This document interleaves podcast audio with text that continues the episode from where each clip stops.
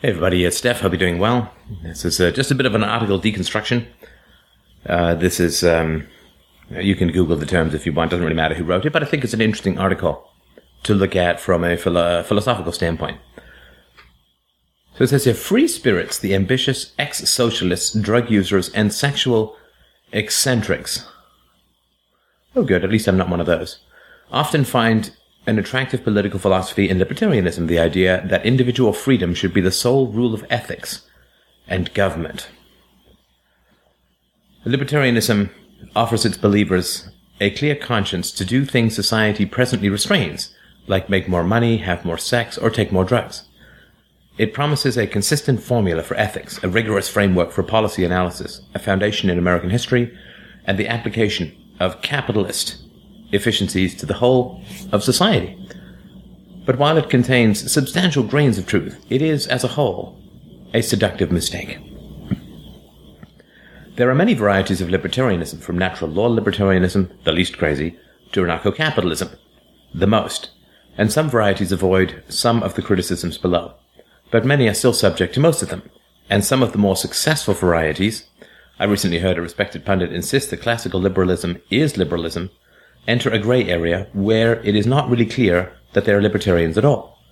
But because 95% of the libertarianism one encounters at cocktail parties, on editorial pages, and on Capitol Hill is a kind of commonplace street libertarianism, I decline to allow libertarians the sophistical trick of using a vulgar libertarianism to agitate for what they want by defending a refined version of their doctrine when challenged philosophically. We've seen Marxists pull that before.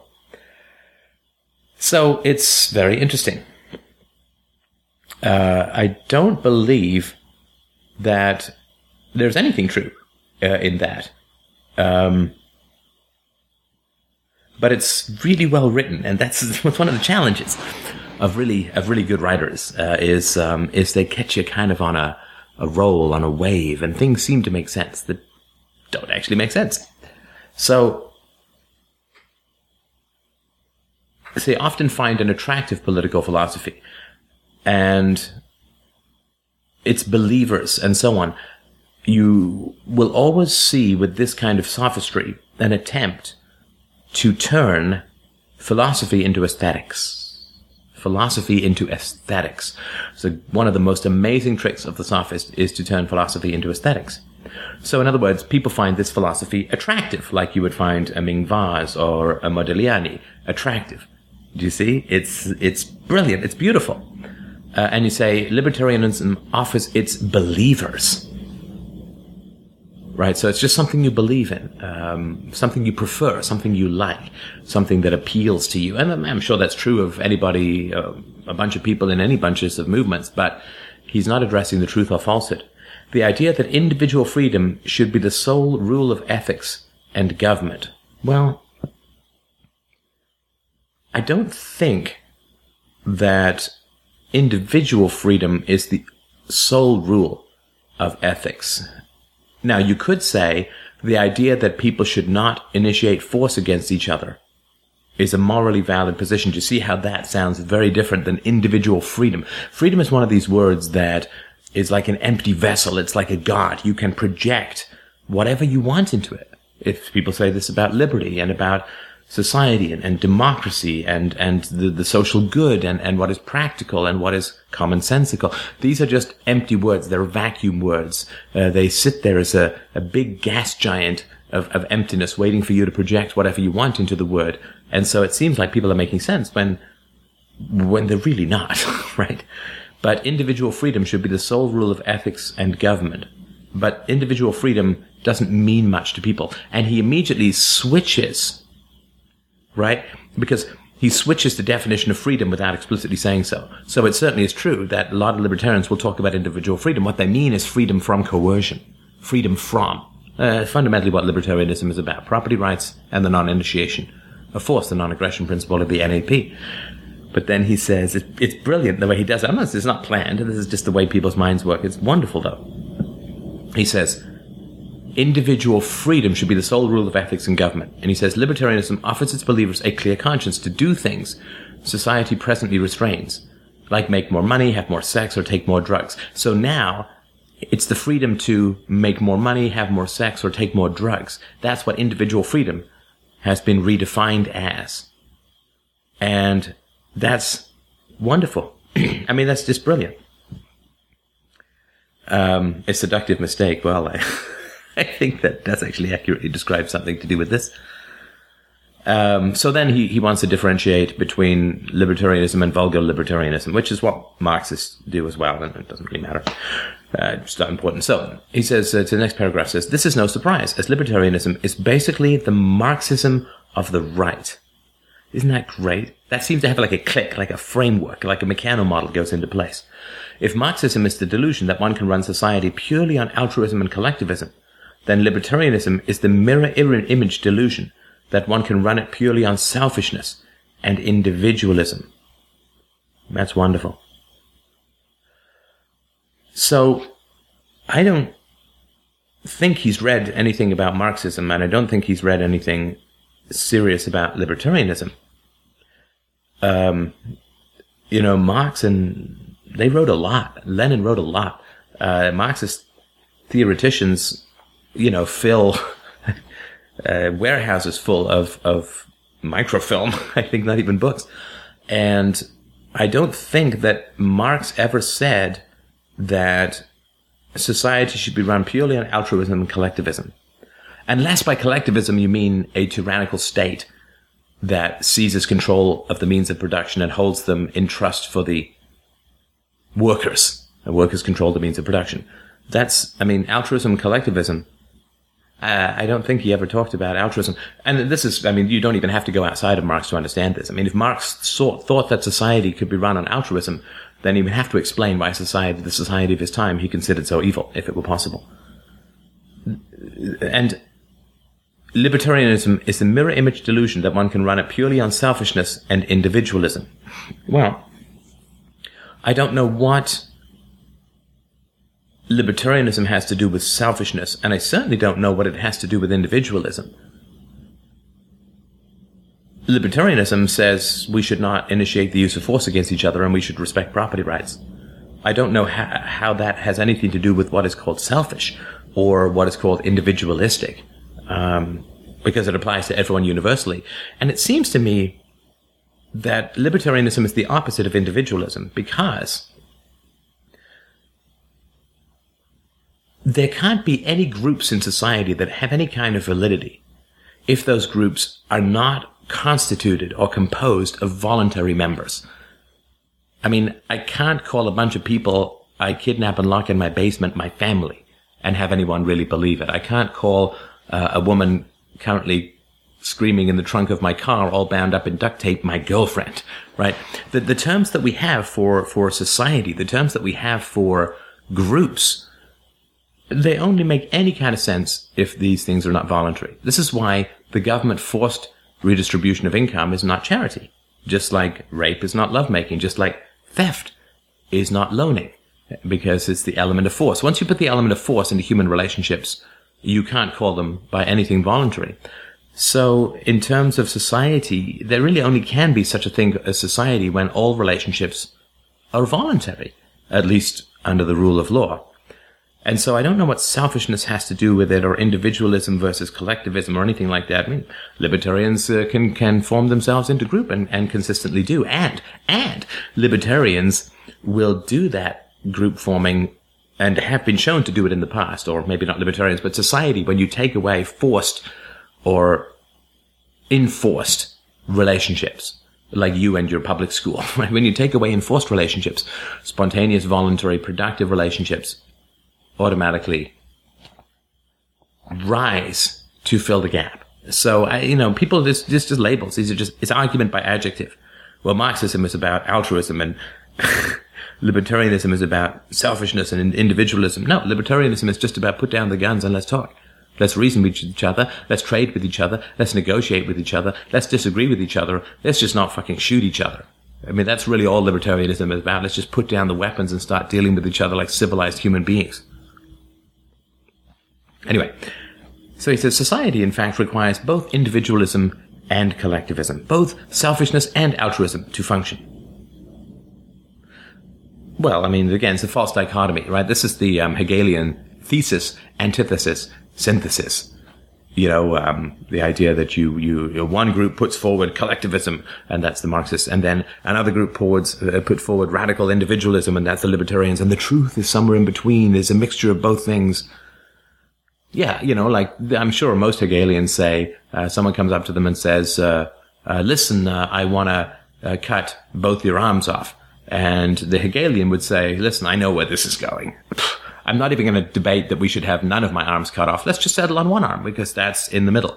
Uh, and it's a distortion of the Aristotelian mean, right? The old idea that that to be to be too angry is to be uh is to be choleric or to be irascible or or whatever, and to not be angry enough is to be lily livered, yellow backed, cowardly or whatever. But finding the right amount of anger, uh, you know, if you're too brave, you're foolhardy. If you're not brave enough, you're a coward. Finding the right amount of bravery is tough and this idea has been taken over. So this idea, there's this mean, there's this thing in the middle. You know, you need a blend, and and it's been advanced, of course, by uh, a lot of uh, psychology, where you're not supposed to reject any parts of yourself and accept all parts of yourself, which I think is a great idea. But society is not a part of yourself. But it's a misreading. I mean, Aristotle never meant that you should have a medium amount or a mean amount of axe murdering. That wasn't that wasn't the plan of the Aristotelian idea. But um, society, in fact, and, and, of course, sorry, the other thing I wanted to say was that he says that one can run society based purely on uh, selfishness and individualism. Well, the purpose of not uh, the, the, purpose of libertarianism is not to run society. is is a fundamental recognition that you cannot do something called run society without violence, without initiating the use of force. And so you, you can't run society. It's like, imagine say that, that well, hitting your wife, that's really bad. Not hitting your wife is really bad. You need to both hit her and not hit her at various times because you can't run your women without a mixture of hitting and not hitting. I mean, there'd be so much that would be offensive in that, right? so much that would be offensive in that to everyone. Um, you can't run your women and you can't run society. There's no, it's not a train. It's, it's, it's billions of uh, human beings making tens of thousands of decisions a day. You, you can't run that except into the ground. So he says, like Marxism, libertarianism offers the fraudulent intellectual security of a complete a priori account of the political good without the effort of empirical investigation. Like Marxism, it aspires, overtly or covertly, to reduce social life to economics. And like Marxism, it has its historical myths and a genius for making its followers feel like an elect, unbound by the moral rules of their society. Well, the idea that libertarians, and particularly libertarian economists, and particularly the Austrian school, that they have not done empirical research. I mean, just read Rothbard on the um, the Great Depression. I mean, huge amounts of empirical research have been done uh, in the, uh, in fact, libertarianism is responsible for a lot of the historical reevaluation of things like the, um, the Industrial Revolution and the uh, stock market rise in the 1920s and the Great Depression. So again, I don't know what that means to say it doesn't have the effort of empirical, and, and most libertarians that I have ever talked to have done a huge amount of empirical research into the history of alternatives to government roads and I mean how the FCC distributes airwaves, and I mean it's crazy, right? So, yeah. Anyway, what is that? What can you say? And unbound by the moral rules of their society. Uh, I mean, libertarians are very interested in moral rules. There's no question of that. All right. The most fundamental problem with libertarianism is very simple. Freedom, though a good thing, is simply not the only good thing in life. Simple physical security, which even a prisoner can possess, is not freedom, but one cannot live without it. Prosperity is connected to freedom in that it makes us free to consume, but it is not the same thing. In that one can be rich, but as unfree as a Victorian tycoon's wife. A family is in fact one of the least free things imaginable, as the emotional satisfactions of it derive from relations that we are either born into without choice, or, once they are chosen, entail obligations that we cannot walk away from with ease or justice. But security, prosperity, and family are in fact the bulk of happiness for most real people, and the principal issues that concern governments. Again, um, we're talking about freedom from violence, not freedom to do some Nietzschean Übermensch leap over the moral rules of your society. Just talking, it's nothing complicated. And, and of course you have to avoid that basic fact because then the whole construct falls apart. But it's, it's just freedom from the initiation of force. I mean, can you imagine this, right? So you, you go, uh, you go to a woman and you say, listen, I mean, not getting raped is a good thing. For sure, okay. But it's not the only good thing in life. And there are other things, you know, wherein rape is necessary and good. I mean, it would be ridiculous. But rape is the, being subject to the initiation of force, which is what libertarianism opposes. Not that complicated. But you have to complicate it, turn it into aesthetics, turn it into a balance of humorous kind of nonsense. And yeah, I mean, bonding with the family. Yeah, the family. My daughter did not choose to have me as a father. Uh, my wife chose to have me as a husband. My daughter did not choose to have me as a father. So it's incumbent upon me to act in such a way that if when she's older, she could choose any father in the world, that she would choose me. Just as I think about those in terms of my wife. If she could, uh, at any time in our marriage, choose to switch, swap me out for somebody else, uh, then how would I act if that were a possibility? That's, that's the freedom called love, if we're going to really start misusing the word freedom. Uh, libertarians try to get around this fact that freedom is not the only good thing by trying to reduce all other goods to it through the concept of choice, claiming that everything that is good is so because we choose to partake of it. Therefore, freedom, by giving us choice, supposedly embraces all other goods. I- have never heard that argument. Maybe he's been talking to other libertarians than I have over the past 25 or oh my god, it's 30 years, uh, almost 30 years. Um, no, uh, uh, freedom is necessary because freedom from violence is essential. Uh, because violence is immoral. The initiation of force is immoral. I mean, that's. It's not just because I get to choose things when somebody doesn't have a gun to my head. It's that somebody has a gun to my head. That is the problem. So let's hear. Um, but this violates common sense by denying that anything is good by nature, independently of whether we choose it.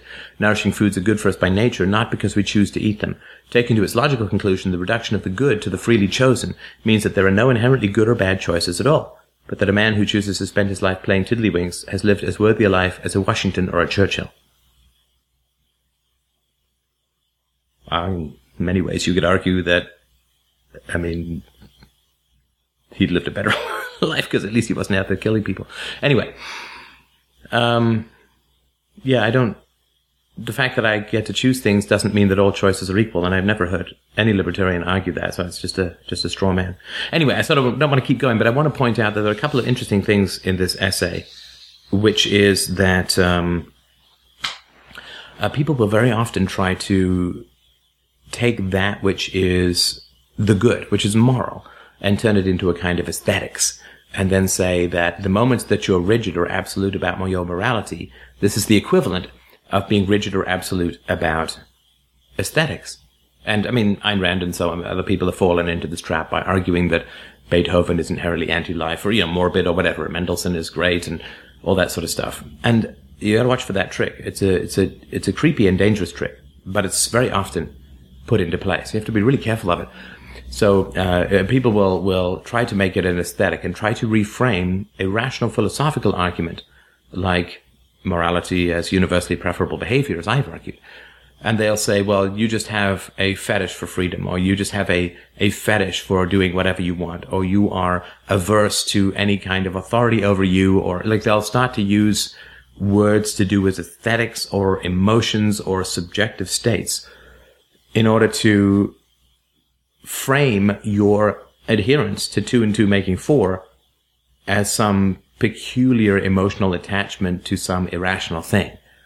And that's a way to get you to, to back off uh, from your position. And I mean, it's an old, old, old trick. It was being used uh, thousands of years ago. It's, it's amazingly still common today. And I guess not that amazing given how tremulous philosophy is, but it's really something to keep an eye on. Don't let ethics be reframed as aesthetics, as things like choice and preference and sex and drugs and art. And they don't, I mean, scientists don't let them do this, right? If somebody says E equals MC squared, there's not a lot of people who would publicly say that whoever says that just has a a, a fetish for leaking Einstein's equations. I mean, so remember, just stay on the sunny side of rational empiricism and focus back on the arguments. It doesn't matter whether I like it or not. It doesn't matter whether I prefer it or not.